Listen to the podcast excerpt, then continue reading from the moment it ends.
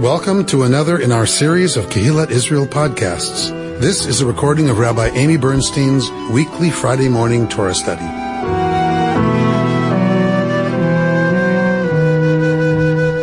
We are in Parshat Kedoshim this morning, uh, and I know that we generally stay pretty true to the uh, triennial reading. However, in this case, it doesn't really make that big of a difference because it's a collection of laws. Uh, and so let's just kind of get a feel for that and let's look at uh, chapter 19, verse 13. And we'll move into our, our last third of the parsha. 19, 13, you shall not, exactly. Robert, would you like to read? You shall not defraud your fellow. You shall not commit robbery. The wages of a laborer shall not remain with you until morning. You shall not insult the deaf, or place a stumbling block before the blind. You shall fear your God. I am Adonai. You shall not render an unfair decision. Do not favor the poor or show deference to the rich. Judge your kin fairly. Do not deal basely with members of your people. And a profit by the blood of your fellow Israelite. I am Adonai. You shall not hate your kinsfolk in your heart reprove your kin, but incur no guilt on their account. You shall not take vengeance or bear a grudge against members of your people. Love your fellow Israelite as yourself. I am Adonai. You shall observe my laws. You shall not let your cattle mate with a different kind. You shall not sow your field with two kinds of seed. You shall not put on cloth for a mixture of two kinds of material. If a man has carnal relations with a woman who is a slave and has been designated for another man but has not been redeemed or given her freedom, there shall, there shall be an indemnity. They shall not, however, be put to death since she has not been freed.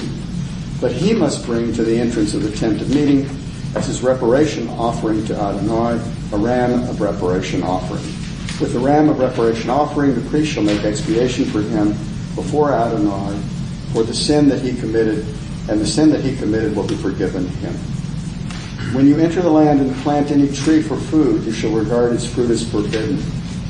Three years it shall be forbidden for you, not to be eaten. In the fourth year, its fruit shall be set aside for jubilation before Adonai. And only in the fifth year may you use its fruit, that its yield to you may be increased. I am uh, Adonai am your God. You shall not eat anything with its blood. You shall not practice divination or soothsaying. You, men, shall not round off the side growth on your head or destroy the side growth of your beard. You shall not make gashes in your flesh for the dead or incise any marks on yourselves. I am Adonai. Do not degrade your daughter and make her a harlot, lest the land fall into harlotry and the land be filled with depravity. You shall keep my Sabbaths and venerate my sanctuary. I am Adonai. Okay. So we're getting a sense here of what Kedoshim is about. So you get a sense of the breadth of the laws here. Um, when we talk about Leviticus, we're talking about what source? What's the source for this material? The priests. What are what are our other sources? Tell me tell me the sources in the documentary hypothesis. What are the sources of Torah? Moses. Oh, you think? no, there are four, but I can't remember the names of them. Alright. So we have J, E, P, and D. Yeah. The Yahwist, the Elohist, the priestly author, and the Deuteronomist. These are our sources. Some scholars in studying this material want to break out now some different sources within these. And the one we're dealing with is the priestly source.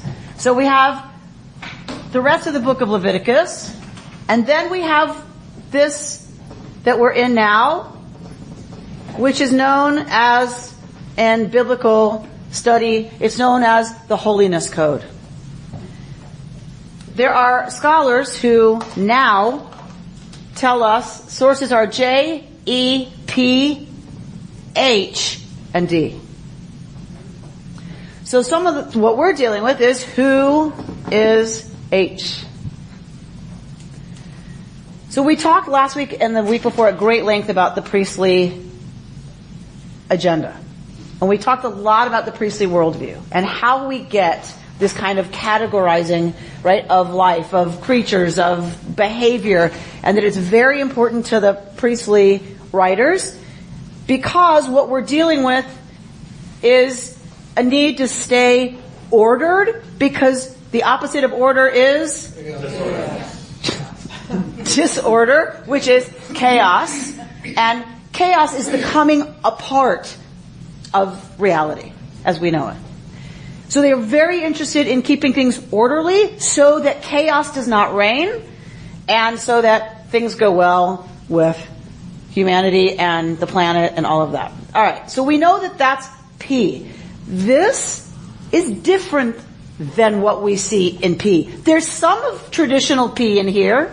What are some of the things you heard that, are, that we talked about the last few weeks that sound like tr- the traditional P? Uh, the offering. We got an offering. When something goes wrong, we have to have a way to correct it. What else is P interested in? Do not eat anything with blood. Do not eat anything with blood. Correct. And uh, what about this business of cattle mating with different kinds? Not sowing a field with two kinds of seed.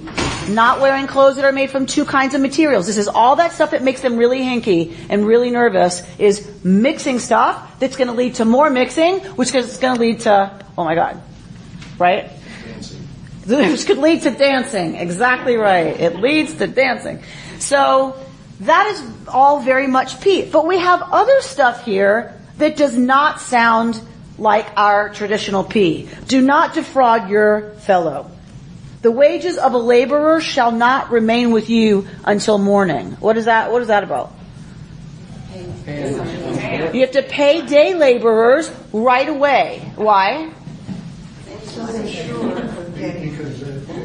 Because they're poor. They're vulnerable. And uh, as Ruben says and as Sarah says, that way they're sure to get it and they depend on it in order to buy food for the morning for their family, right? Um, mustn't leave, uh, have to give him back his cloak?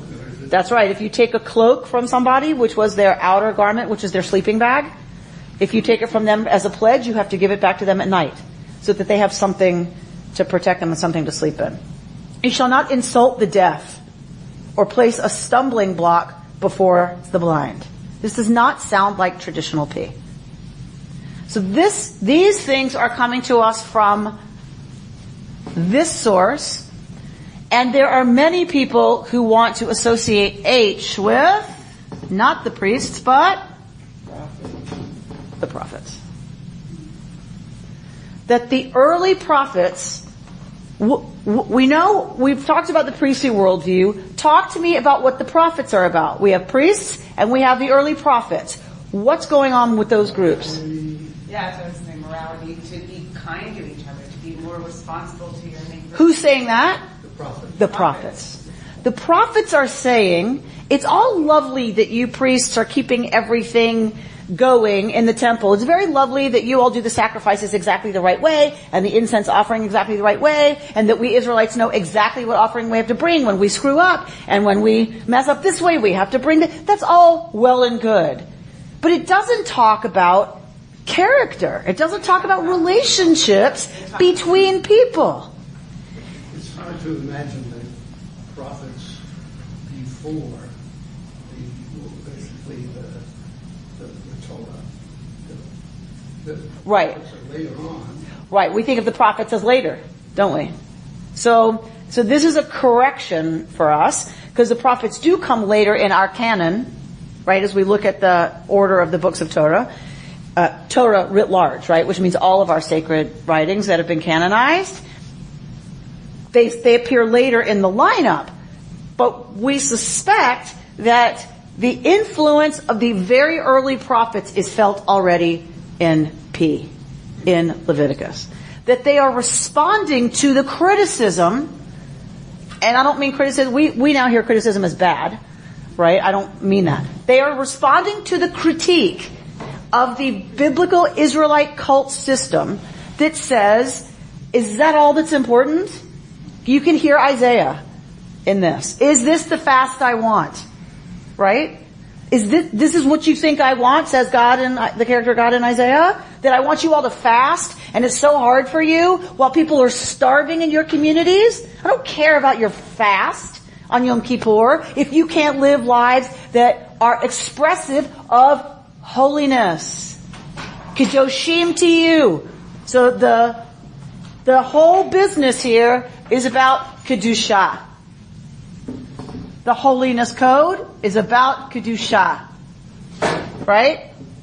Holiness. What is this holiness code? Something that you know about? Leviticus 19 is the holiness code. That is what this is called in biblical parlance, in biblical scholarship. You're getting a master's level education here, Reuben. Um, this is the holiness code. And hence, the, the source being H for holiness. So, it's not that the priestly authors are unaware of Kedusha, of holiness. They're not unaware of it.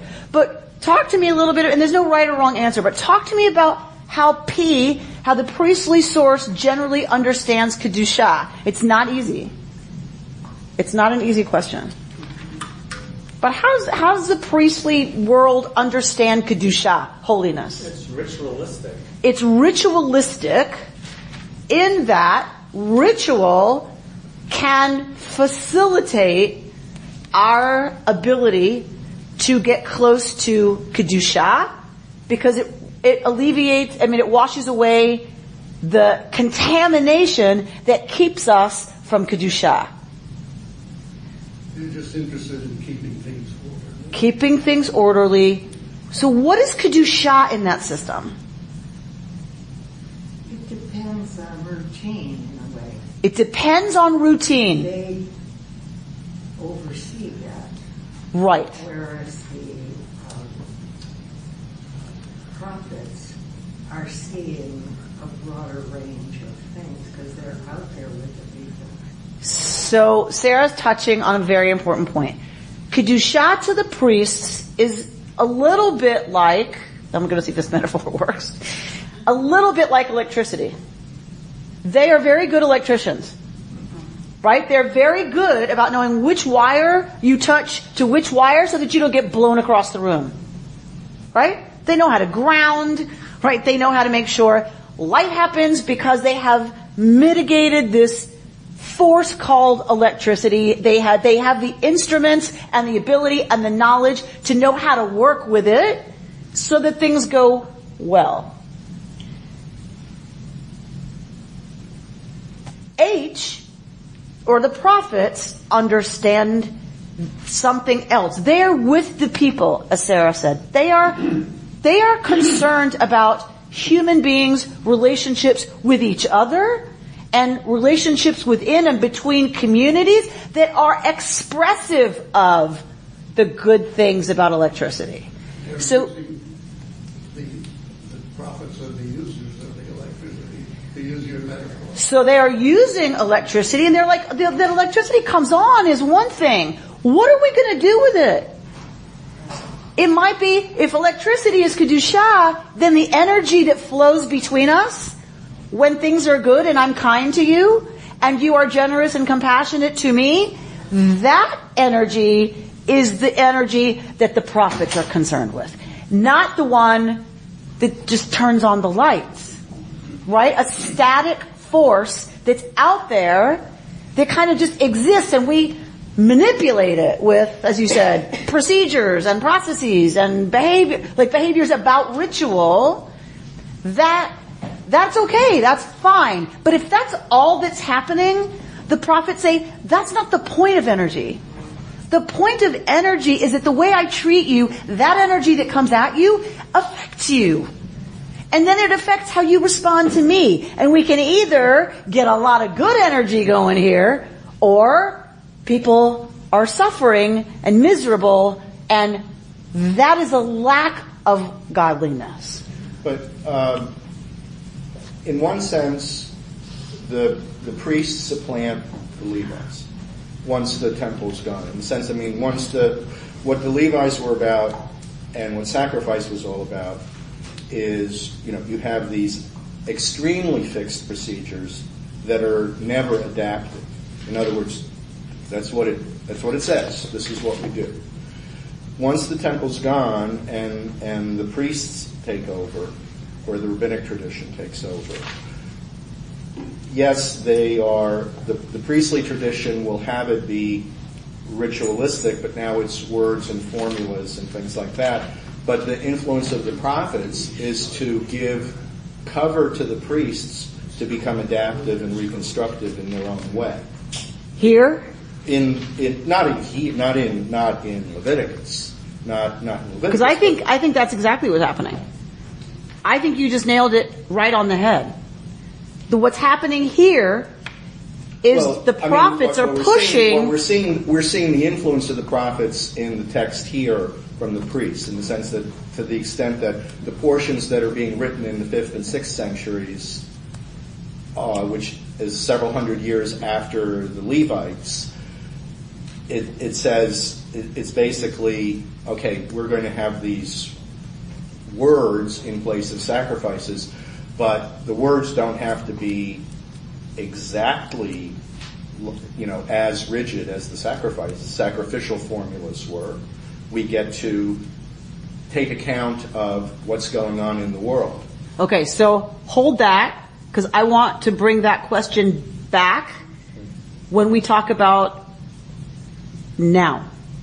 Now, That now, that now, now. how rigid ha- have those words and those rituals put in place by those critics have they become the new rigidity that if you don't do it you're not yotze you haven't davened the morning shachrit? So let let I want to ho- I want to hold that. I do believe that they are pushing the priests to reconstruct their own approach to kedusha and that's what we see here in the holiness code. Mickey? In, in Micah, the, the, the uh, people are clamoring, what does God really want from us with all this uh, ritual and all that? What is it?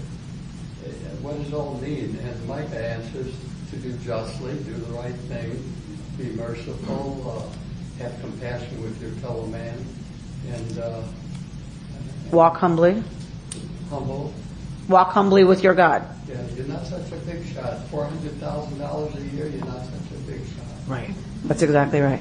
Yeah, it just, for me, what resonates is that, like when I think about Yom Kippur, we have the high holidays. We have a melody that Chaim would sing that brings me to this place of being able to think about like what's holy. And, or everybody individually. And it's like, what do you do with that space and that time? Like, it gives it a vessel in order to be able to to, get to the holiness, at least for that moment, or to be thinking about whatever that is. You know? So this goes to that point I was talking about earlier, that Kedusha is either an out there, has been an out there static force in Leviticus. With the Holiness Code, we see something new. We see it being a dynamic force that, that is expressed through people's behavior, which is dependent on how we use our time. So you mentioned an important concept that enters in here and continues to enter Jewish life in a different way, which is how do we spend our time? And that can be expressive of Kedusha or not. That is a new idea, right? That is a very important turning point, um, and is what allows Jewish life to continue after the priesthood crumbles. George? Yes, I just, with all the things about humanity and loving, the one that struck me is that you shall not ha- hate your kinsfolk in your heart. Reprove your kin, but incur no guilt for their actions. And as, as uh, uh, with the kid, I have one kid who has made very bad decisions, and of course I feel guilty. This says I shouldn't feel guilty. No, no, no, no. No, no, no. It doesn't say that. No. Okay. No. So, no. Yeah, it doesn't say that. I. I know you loved it. I hate to take it away from you. Uh, Lo tisne et achicha bilvavecha. You shouldn't hate your brother in your heart. Hocheach tochiach et amitecha. You are obligated to rebuke Yes. a member of your people, but not to the point where you now have a sin. I, if I see you doing something that is, that is shameful, it is my obligation to say, you know, George, I saw how you spoke to Leela and that, it just, it's not okay. Yeah, absolutely. But I shouldn't do it in a way that I'm now committing a sin by embarrassing you publicly. If I call you out publicly, right now, I'm ca- now I'm causing damage to you that makes me guilty. Guilt here is not a feeling. Guilt is you're innocent or you're guilty of an infraction. Yes, now see, because of my own needs, I interpret it differently. That's all right. That's all right. all right. It makes you feel better Father, it's not, it's not like you're talking about somebody across the room who you're not related to. I mean, you know. Right. A little bit more So we could have a whole conversation about our children's behavior and w- w- what that means for us and what we feel and all that. That would be a very fascinating conversation. Torah is not interested in that conversation. It, Torah doesn't care what we feel other than don't feel what? Hatred. That, right? Don't hate in your heart. And again, it's not really a feeling. Torah doesn't, Torah doesn't, you can't legislate feelings. So Torah is saying, don't go there. Right? When it comes up, don't go there. You, you gotta fight, you gotta fight going to hating people in your community. You have to. Um, but it's not, but whenever Torah is talking about guilt, it's talking about actual being found guilty. Not feeling guilty. not feeling And, and you're gonna get me off onto my thing, George. Now you did it. Um, and I argue all the time, um, from based on a teaching of a very wise teacher, uh, that guilt is not a feeling. Guilt isn't a feeling. Guilt is a judgment. I should do X, but I did Y. Guilt is not a. We say I feel guilty. We, guilt is not a feeling. We feel sad. Guilt is a judgment. Guilt is about this. And I'm not saying that we shouldn't use this, and I'm not saying we shouldn't say we should do X and I didn't, and then we'll deal with that at Yom Kippur and other times where there's right ways for tshuva. But it's not a feeling. It's not an emotion. The emotion, you know, is I feel sad. I this may also a personal interpretation, but um, um, I hear what you're saying about assess what's happened. It, it's this way or that way, and I see that they're talking about guilt and also holding grudges. And I feel like it's like, don't feel guilty, don't hold a grudge. Reprove who you can if it's necessary and move on. Right? So. But feel guilty if you have feel a grudge. Correct? So, um, moving a little bit off the guilty thing, um, but but maybe it's related. It, seems to me that in sort of modernity, in the, in the Jewish world, that we've sort of have flipped things because one might argue that you know the priestly way of being holy in today's age as a Jew is you know what you show up once a year for Yom Kippur, right? You get your kids bar bat mitzvah, right? You occasionally come to service, and you know what? You're a Jew. You're being holy, and that's what, and that's sort of a ritualistic type of way to have a Jewish identity and arguably feel holy. When the flip side is that holiness is really in your day-to-day actions, everything you do when you wake up, how you act throughout the day with your family and your business life and all of that. And I, there was just one short piece of commentary in this book that um, sort of spoke to me on that because it said that the, the phrase "you shall be holy" has been understood by some not as a command but as a promise. Live by these rules, and your life will become special in the process. Um, your fundamental need for significance, for the assurance that your life has meaning, will thereby be met. So really, for me, that's why many times I feel like I go to high holiday services and I'm not always feeling holy, right? But I know that when I do small acts of kindness and I have a good day, when I hold open the door or when I've, you know, been kind as much as I can, I feel more holy in that than I do necessarily showing up too. Uh, So you have you have just beautifully explicated the position, the prophetic position, as expressed in contemporary terms. So this is what I was talking about with Richard. Is I think that when you said that words and prayer have replaced the rigidity of the ritual of the priestly worldview, I see what Rick is saying as a critique of the new priesthood mm-hmm. right? That that you have to daven a certain way at a certain time, and you have to light Shabbos candles at exactly the right time, or else mm-hmm. it's not real. It's not it's not legitimate, and it is not connected to kedusha. And and I think so. I think that impulse has remained, even though the rabbis were originally the biggest critics of such a thing. Right. In some ways, right, it, this becomes a real issue, which is, which we studied from the Institute of Jewish Spirituality for this week, what we were, as rabbis, called into t- to talking about as we studied a text about this, was you can follow the letter of halacha, the letter of Jewish law, and be a terrible person. If you, you know, and I just, I just want to interject one more thing on, on that because in some ways, you know, the ritual for me is a reminder, not a replacement. So I don't want to say that, you know, when we do light Shabbos candles, okay, or when I do pray, or when I do pray, that it isn't a holy moment or I don't stop and, think of that. But for me, it's it's not. A, for some people, I think it, it becomes a replacement, not a reminder. That's right. And what I'm saying is you don't even have to go to ritual for there to be a replacement. That's my point. You can, you can say, this chicken is so kosher and I'm gonna, and then you sit down to a meal and you're a glutton, you know, and then go puke it up so you can eat some more. Like, okay, so the chicken's kosher, but your behavior with that chicken is not expressive of kedusha, right? Of holiness. So, th- so it's, a, I guess all I'm saying is, it's a tension that remains.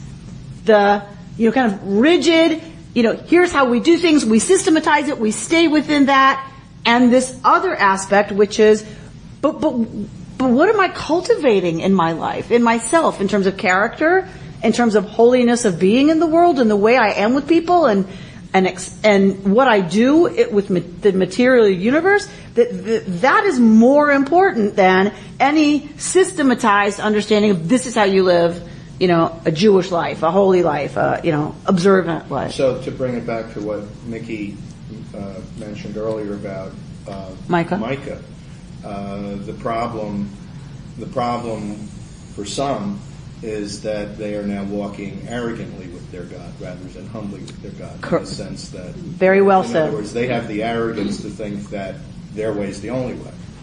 And I'm fine as long as I stay within these very strict halachic parameters. I can do what I want.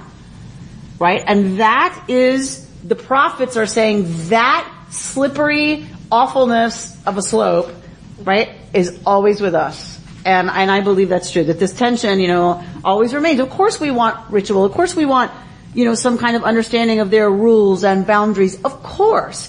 If that becomes the point, we have lost the connection to the point of Kedusha. And I think that is what we see happening with the Holiness Code is an evolution in Jewish thought around the purpose of Kedusha. At one point it was to protect us, we didn't get kicked off the land, right? You know, just keep everything going so that, you know, it's copacetic and uh, we're not attacked by an enemy and our children aren't carried off as slaves, right? And that's all good, that's all fine there's an evolution that we see with the development of the holiness code that says, but that's not the only point anymore of, of pursuing kedusha.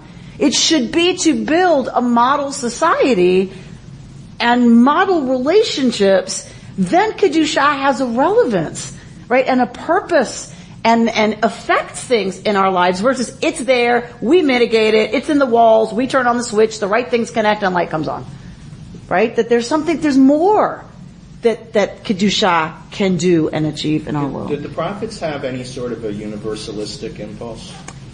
Very interesting that you ask.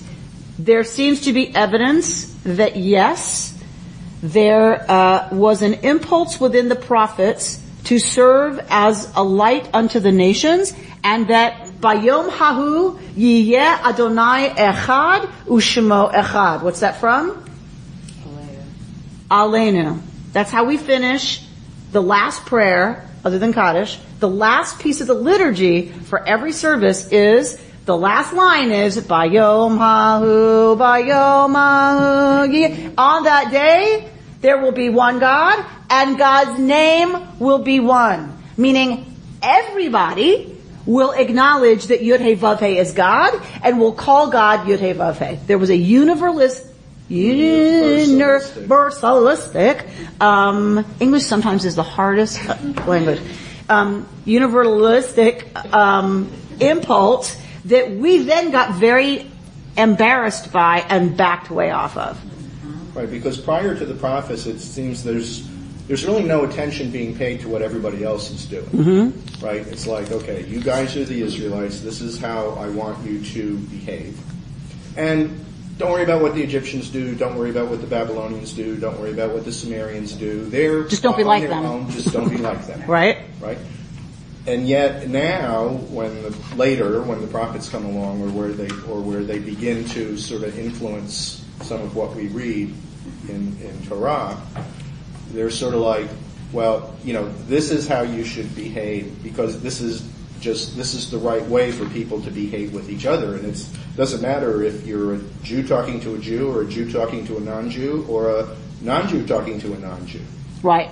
Right. In later, in later evolutions Right. of, and progressions of thought, absolutely that seems to be where they went and then we way backed off it when we were, Christianity came along. You better believe it.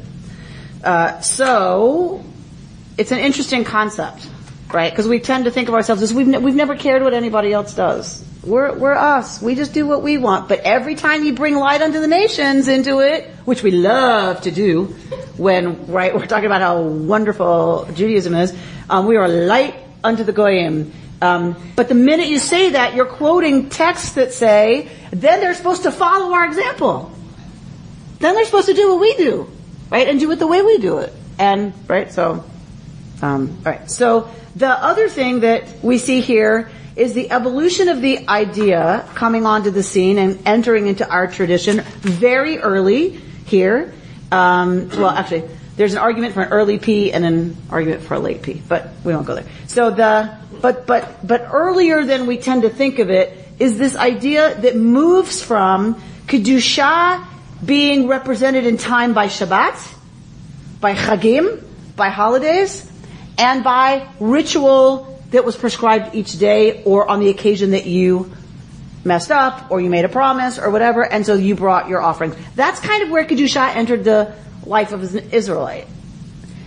With the holiness code, we really see very, very well developed here the idea that Kedusha is about daily life.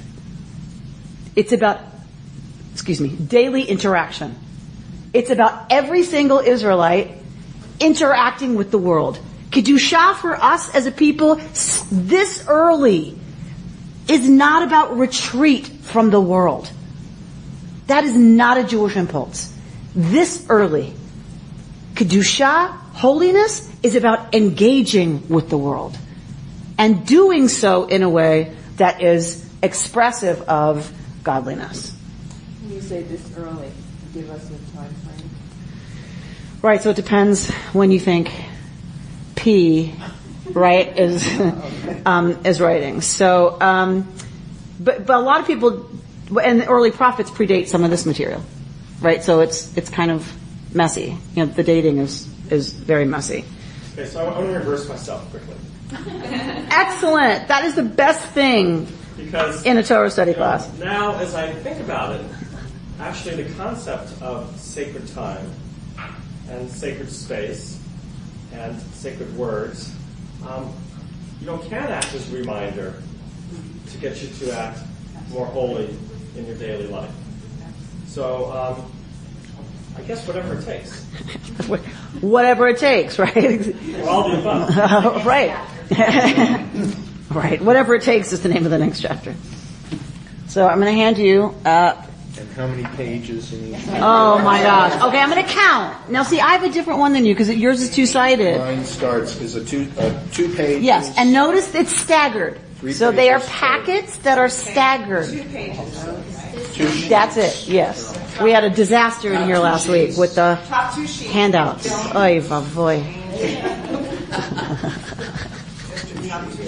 I'm gonna, yeah, one, two, four, five. This is uh, Two-sided. two-sided. On the other side.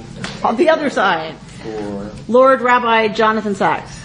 That's the question I should have asked much earlier. Yes, sir. I'm confused about uh, this JEPD. Are these, uh, I think there's one theory that the, uh, the, the P, for example, represents a time when the priests were influential in what goes into the Bible. Right. And, and well, the, the and the what was their influence? And I'm confused also about, is it, uh, the, the, uh, the finished product that we have evolved over a period of time, and during those times, there were different influences that determined what goes into this product. Is that, what I'm? All right, so let me see if I can get anywhere near what you're talking about. So you're saying P, you you get it that P is when is the priestly material, right? That that that that is material that comes from the priests who ran the cult. Yes, that is what Leviticus is, right? So Leviticus is P, but P appears other places too. P, every time you see this one begat this one begat this one begat this one, that's P. In Genesis, you've got P. A late, P is a later gloss on the Genesis material. The Genesis material comes from putting J and E together. So J is the Yahwist, so uses this name for God, right? In Latin, the Y is a J. Yes? So the Yahwist, whenever you see Yud Hey Vav Hey, it's typically a J source. When God is called Elohim, Elohist. it's the Elohist. It's E. So our earliest sources are J and E that are put together because Israel begins as a very loose confederation of tribes that comes together only in the time of emergency under a judge. The book Judges, Judges is earlier, is very early. So they would come together under a national emergency under a judge, a charismatic military leader who had some seichel, you know, also, and would rise as a leader bringing everybody together. But then they would go their different ways. So you had tribes in the north and tribes in the south, right? Think about Israel. It's long and narrow. Northern tribes and southern tribes. E is north, J is south. When you bring these people together and you say, here, n- new nation of Israel is your history book, for all of your young students now to study Israelite history, you better have the war of northern aggression written there, as well as the war against slavery. You, you have to have both terms or half the nation is not buying your history book. So J and E are put together as the national backdrop to the story, taking all those stories from the region and putting them together in a way that can bring these people together as one people. It's when it's becoming a nation, when Israel's becoming a nation state under David. Yeah? Is that So- what he is? no, whoa, no, no, my friend. D is the Deuteronomist. so you, originally there are four books of the Torah: Genesis, Exodus, Leviticus, Numbers. Deuteronomy is a later source that comes to explain the exile the first exile.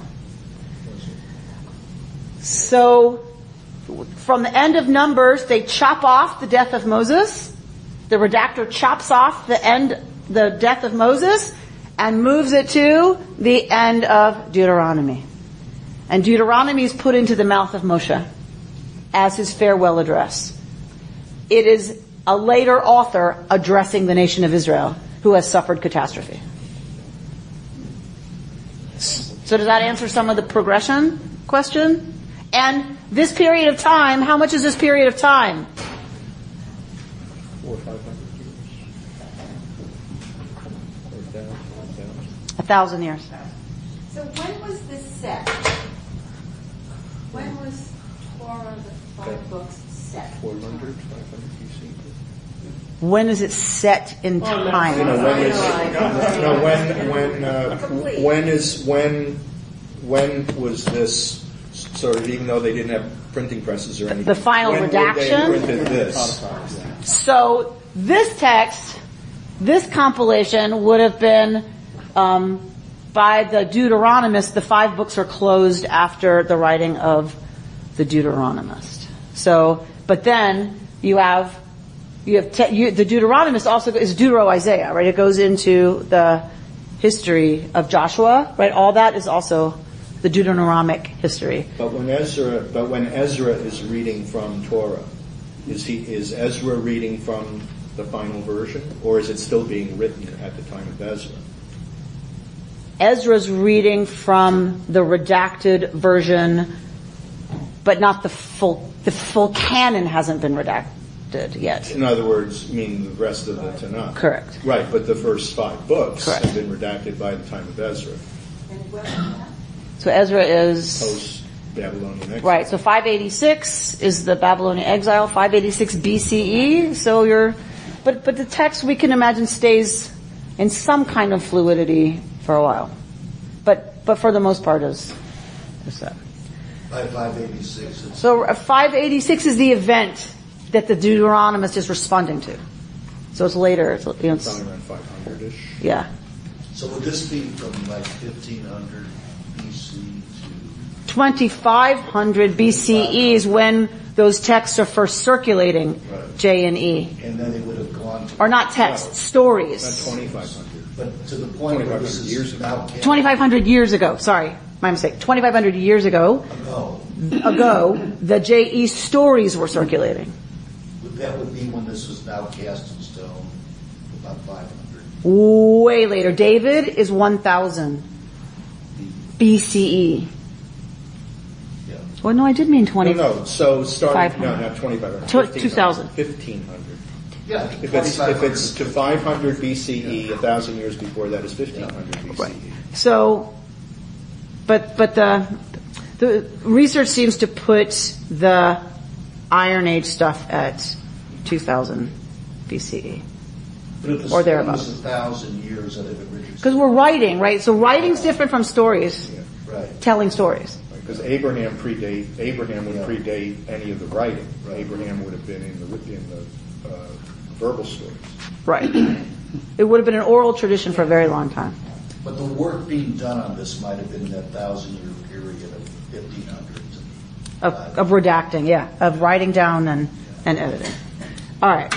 Thank you, Ruben, for taking us I really appreciate that. into an interesting discussion. Rabbi, Sir. did, didn't the priests really understand that this repetition, these exquisite laws and procedures are needed by a people to create a constancy of behavior?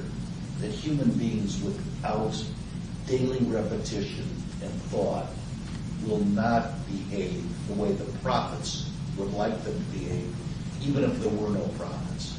Yes. You need to be good, and you had to do it daily, and you had to do these rules. Yes.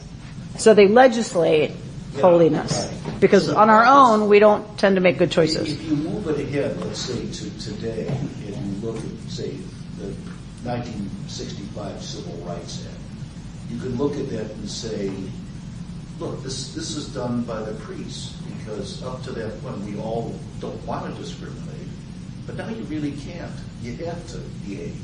Right. Do this on a daily basis. So I, the only friendly amendment I would make is it's the priests with a lot of influence from the critics of the priesthood.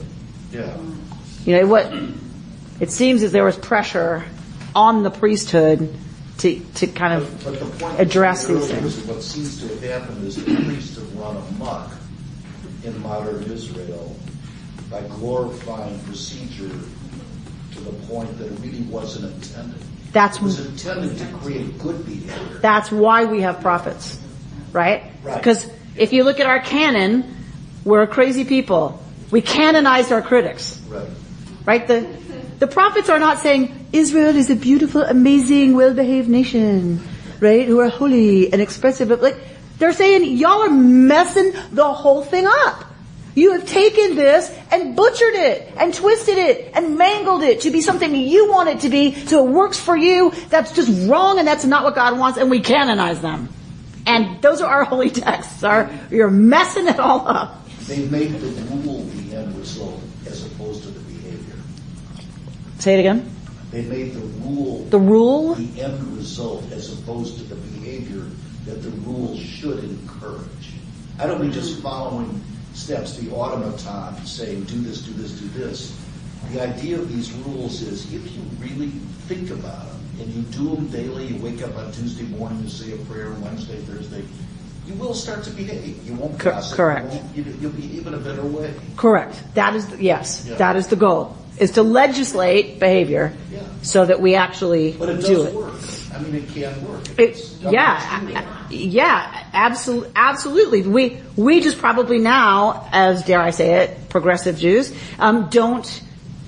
We no longer necessarily turn to the language of legislation, right? We, which is an interesting conversation. What to by what are we obligated to live lives expressive of holiness? It's a very interesting question for those of us who don't believe this came down on Sinai. What obligates us to act in these ways? I saw a hand. Well, I'm, I'm taking a music class now, music composition, and there's one um, kind of metaphor that I think applies here, which um, this guy, the teacher is looking at um, music as a balance between repetition on one side and variety on the other side. If you have too much repetition, the music is really boring and you just want to move on. And if it's on the other side of variety, there's too much chaos, there's too much change, nobody knows what's happening, no, nobody knows what's going to come next. So there's some kind of um, really beautiful balance where you're respecting, you know, what the repetition provides, what the regularity provides, but you're also needing to have the um, novelty and, you know, new, fresh ideas. Beautifully said. For the Jewish tradition, you just explicated gorgeously the tension between keva and kavana. Kavana is intention, is all that fluid, you don't know what's going to happen next stuff, right? Because I could be moved to talk about who knows what next. Keva is, well, we go from Shema to Baruchu to the Amidah, right? You, you have a fixed, you have fixed prayer because if we all got together and, and we said, oh, Rita Ephros is reading a leading prayer today, oh no, right? It's gonna be like, and then Lisa Simon's gonna lead and it's gonna be, oh, we're gonna lie down on the floor and close our eyes and, right? and, and we'd never know coming into the room what was gonna happen, right? And that makes us really anxious. And with no structure, it all starts to be this loosey-goosey, you know, whoever's leading, well, that's, that's for a lot of us not terribly helpful, right? That we, we need some structure and something that's familiar to us. And, but it's a constant, dynamic pull between keva and kavana. Right now we're having this conversation about Friday night services here at KI. How much keva versus, versus how much kavana? Right? If Chaim sings a new melody every week, people can't sing along. But people are like, I'm so tired of that michamocha, I could scream. So, there, which is it? How do we decide? How much keva, how much kavana? Do we put a percentage on it? Okay, 75% of the time sing something they know. But for how long? Before the Jews are like, oh my gosh, with this tune, it's, it's killing me, right? So, it, it's not a small thing. It hasn't gone away. This tension remains within our tradition from, you know, earliest times, but it is certainly still, you know, a, a tension that I wish more of us were engaged in talking about because I wish more people cared. I wish more people came and cared, but you know, whatever. Um, all right. So look, let's look at Rabbi Lord Sacks.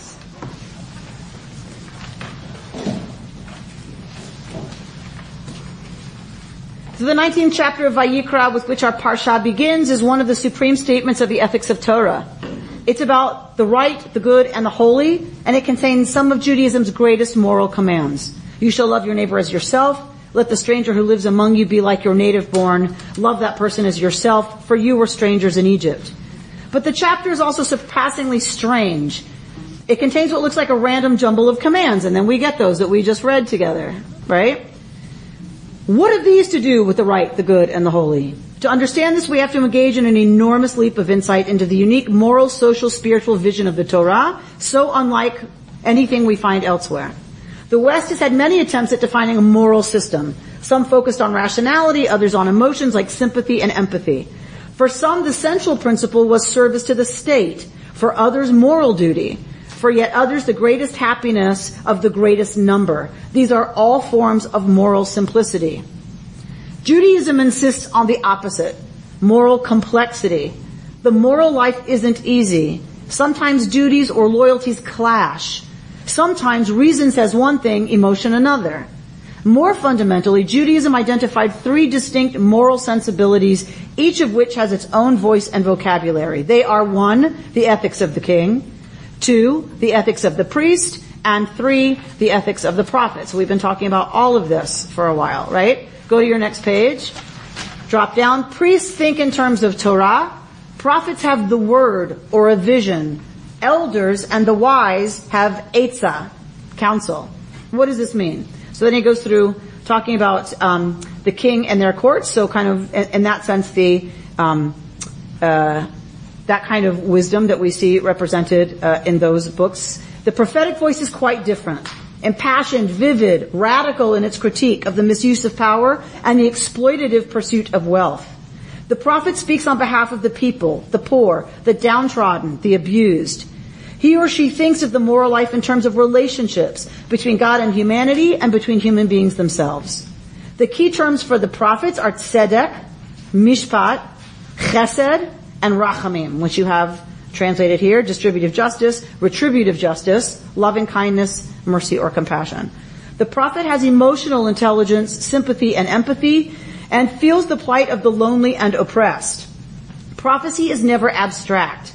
It doesn't think in terms of universals. It responds to the here and now of time and place. The priest hears the word of God for all time. The prophet hears the word of God for his or her time. So we have always prided ourselves on being, right, inheritors of this prophetic tradition. Reform Judaism really rejected a lot of the priestly stuff, right, was very embarrassed by the priestly stuff and it's like, get rid of it. Talit, get rid of it. It's, it's all ancient mumbo jumbo stuff with fringes and the, get rid of it. Kippah, we don't cover our head in the West to show respect. We uncover the head. Get rid of kippah. So, and, and base themselves, if you, if you ask classical Reform Jews what is the basis of their observance, their spiritual tradition, they would say ethical monotheism. Right? Directly from the prophets. Ethical monotheism. And I think we've been very proud of this tradition of canonizing our critics who say, you're too much about your fur coats. I'm dating myself your fur coats and your big hats on Rosh Hashanah Yom Kippur instead of what really matters. My question is, how much are we comfortable hearing from the Bima these kinds of words? Which kinds of words? I don't care about y'all's cars and your houses and your vacations. What have you done for the poor recently? What are we doing about those who have no shelter in our communities? What are we doing about the food insecurity? Right. So uh, it's interesting that we pride ourselves on this, But I bet not a lot of folk would want to hear what these prophets have to say on Rosh Hashanah and Yom Kippur. You know what? I mean, a, Yeah? a rabbi can be two seats. They can be comforting and they can be challenging. So, Pam, what were you going to say? um, that I think part of your job is to um, lead us, and part of the reason why certainly we go on the high holidays is I don't want to just hear the same old. I want someone to challenge me to be better and think about ways I could do that. I think that's a very important part of the holiday. You know, it's like challenge, challenge me. Yeah. David? Look for a new job, right? Yeah, I'm just saying. just feeling it out. Right? I think David? part of the problem when, when you talk about a, a Yom Kippur or, or a sermon is that people coming in will hear that and they can't quite relate how that's going to benefit their life in terms of making them feel better. They just hear criticism coming out saying, you should do, you should do, you should do. But not the context we're putting into this right now. If you'd sat in this room and then had a sermon like that, you'd feel very differently about it. So I, I, I think you're absolutely correct. I think, and, and, and I would always say we should do, we should do, we should do. Um, and I think you're right. I think it's a very interesting time that we live in, right? That, that I think what Pam is saying is true and Rick's point is true that we, it's both. And I find it very interesting at our high holidays now as an affluent community people want to come in and they want to be inspired and they want to, right, they want to leave feeling good. And so I hear a lot, people don't want to, you know, when I first got here, they were like, whoa, what is she doing? What is she doing? What is she talking about? And I got a lot of feedback that like knocked that off. Like that's, mm-mm. That I was, that, that, that about, Yom Kippur is about deprivation so that we feel what the hungry feel. That Yom Kippur is about getting it, that life is short and we're not going to be here very long and we can mess this up or we can do really great things, but we're supposed to feel it today. We're supposed to hurt today. Hungry? Good. Right? Like, and that, that there's a, there's a, there's a message there that's like, Tell whoa. me why that's right. Hmm? Don't just tell me. Tell me why. Because we're supposed to feel I'm supposed to. Tell me why I'm going to benefit from that work. See, you're not. That's the point. It's not about you. I am because I'm going to change my behavior. So, I'm not going to take it for granted. so when you say, how's it gonna help me? I feel like that's the tension in American Judaism right now, is what can American Judaism do for me? Rather than, I really am ready to come to the American Jewish table and be challenged by our critics that we say are our holy text. But how comfortable really are we with being, and I include myself in this, I'm not, I'm not putting me on one side of this and anybody else on the other. I'm saying we as American Jews, I'm not, I'm not sure how comfortable we are now with really the, the critique of the prophets. It's not mm-hmm Mhm. just American Jews. I mean, I think generally people in modern society, Right. you know, commitment Secularists. and uh, giving without receiving, not really being on the which is a new situation for Jews. Yeah. This is a new situation that Jews have the same rights and responsibilities as every other citizen. This is new. And so the benefits are obvious. The costs, I guess, are what I'm lifting up. Cause you're right, commitment, you know, like, but w- where, where is that? Where, and where do we, and this goes back to that thing of if we don't believe in an obligating voice from, you know, then, then what obligates us to, to this, right? Well, first of all, I don't think it's a, a that's the all or nothing. I mean, so if you were talking about certain, in those first couple sermons you gave, when you were really talking about the ritualistic, like deep, dark feeling of, you know, of Yom Kippur, I dress in white because you should feel death and all that. You know, that may have been some stylistic stuff that people may have given you feedback. I don't think that means that people don't want to come to high holidays and be challenged. The other thing is that you're given, if we're talking about morality here, I mean, Rabbi Sacks, and we're talking about there's three different tools in your belt. Because it's not just the prophetic, it is the, the kings and the judges, you know, and the priests. And to, um, you know, in some ways, the, the, the prophetic piece is the feeling piece, right? It's the progressive worldview today piece. And the conservative worldview is it's not how you feel. It feels good to do it. It's does it work? Is it right? Right? And the priestly piece is that you know we need to have uh, order and chaos. And after 9/11, and after Paris gets blown up, people do want to come and be comforted too. So I would just argue that um, you're given three tools in your belt here, and use them. And and I would think that I'd be disappointed if our congregation, if our members said, you know what, we just want to come in, we just want to be comforted. We don't want to be challenged. We don't want to be forced to think. We don't want to be forced to be introspective. That's not, that's not why I'm here. You know, I just want to hear the songs, right? Hear something funny. Let's get Stephen back to tell some jokes. He was great at that, you know. And, and that's and, and Well, I think what you're what you're hearing from me is a sort of existential concern for our our people's relationship to our own self-criticism being a massively important part of our tradition. I, I, you know, I think that's that's what I'm expressive of, uh, expressing. I think is is some concern about how seriously, you know, we we take That's what I meant about, I think I didn't say it the right way, but I said, we, tell me why I should feel this way. I really want to know, because I want to lead a better life. Mhm. But if you just tell me do that, you haven't connected the dots. So, but what, what I hear you saying is a starting place that I'm worried about. I'm worried about people starting from a place of I want to live a better life and I'm ready to face what that means and to do what's needed to be done and I feel obligated to do that. That's where I'm a little, I'm very worried about. Is, tell me why. Right. But, but I hear for you that why is satisfying. I'm not sure people are starting there. There are too many folks who are not starting with the whys because I want to be better and do what that's going to I'm not sure require. I've never been told that. I mean, today, in today's June. What? Well, then I'm not doing my job. very well. All right. What? What? We're gonna we're gonna need to close because I know people have to go. Um, so I'm gonna close with the words of Rabbi Nina Mizrahi. Uh, Kadoshim, you don't have it. Kedoshim, you shall be holy.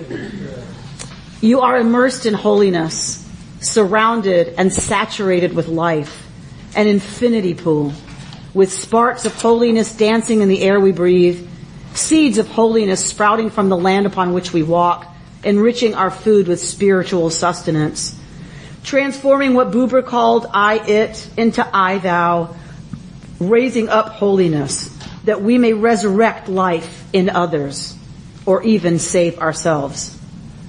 There need be no unemployment when it comes to the sacred work of arousing, nurturing, and embracing holiness. There is only free choice. Finding the will to live by its code of mindful and meaningful living, holiness thrives in the relationships we create. It is nourished by loving and pursuing peace, by choosing to be part of a community, by honoring the worth of every being. It matters not how one understands or names the source of this holiness, or that all share the same belief, unbelief, or non-belief. Most crucial is that we recognize how dark, small, and seemingly purposeless our world becomes without the mooring of relationships. Accepting that each of us is immersed in holiness, saturated with life, choosing not to flow aimlessly, we can buoy ourselves with acts of kindness, compassion, and love. Build docks through each act of social justice. Launch lifeboats to all in need of rescue. Call out for help when we find ourselves sinking, burdened by the heavy weights of isolation, illness, and the holiness code. Whatever your metaphor is a gift for all to raise ourselves up, revealing the noblest traits, ethics, and values that shape a fulfilling, purposeful life. Shabbat Shalom. You've been listening to Rabbi Amy Bernstein's Friday morning Torah study from Kehillat Israel in Pacific Palisades, California. For more information, go to our website, www.ourki.org.